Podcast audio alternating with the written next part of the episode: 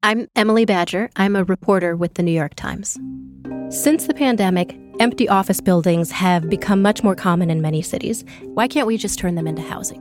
It's actually a really complicated question.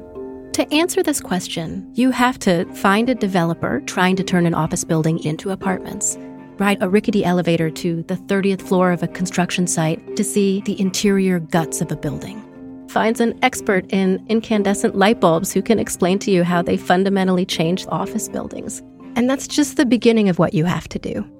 When you subscribe to the New York Times, you are sending reporters like me out into the world to ask questions of dozens of different experts, to go and visit places most people don't get to go, to try to come back with answers, and then turn all of that into something that anyone can understand. If you'd like to become a subscriber, head to nytimes.com slash subscribe. You need to see the animated floor plans in this piece. From the New York Times, I'm Michael Barbaro. Here's what you need to know today.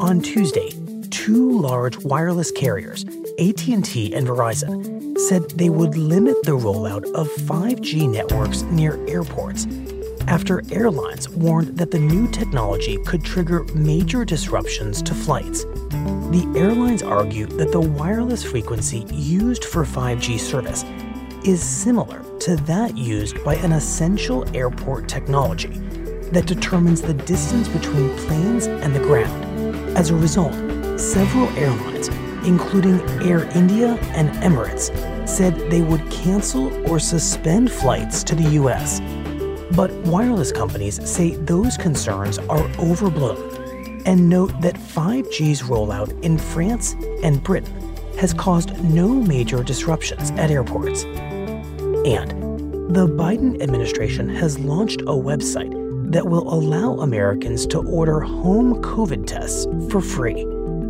The site, www.covidtests.gov, limits the number of tests to four per household and says that delivery of the test will take between 7 and 12 days. That's it for today. I'm Michael Barbaro. See you tomorrow.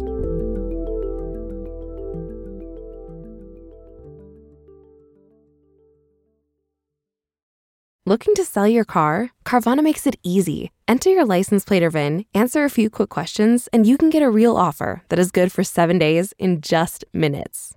That's not all. Carvana is dedicated to making car selling easy. No need to get up. Carvana will pick up your car from your home after you finalize your offer.